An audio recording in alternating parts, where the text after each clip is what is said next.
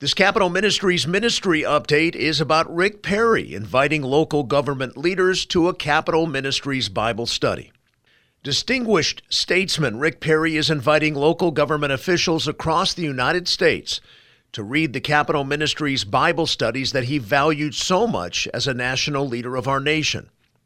The former U.S. Secretary of Energy, who also served as Texas governor, is spearheading CapMin's effort to reach the 500,000 city and county elected and appointed public servants in 40,000 incorporated local communities.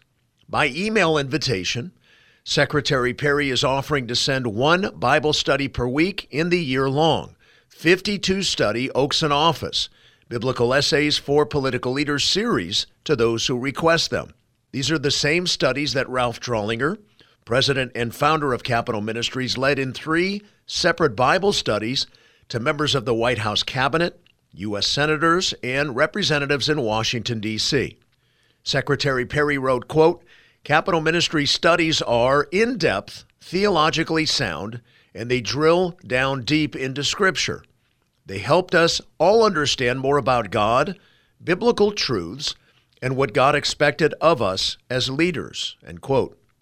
Numerous local officials have already accepted Secretary Perry's invitation and have begun reading the studies that provide a progressive faith journey to help create a strong spiritual foundation, shape character, increase faith, as well as examine crucial policy issues through the timeless lens of God's Word. Secretary Perry is heading the effort in keeping with one of CapMin's long-established objectives. Drollinger shared, quote, "A mission of CapMin is to reach every elected leader every year with the gospel of Jesus Christ. Secretary Perry will eventually send an invitation to all 500,000 local government leaders.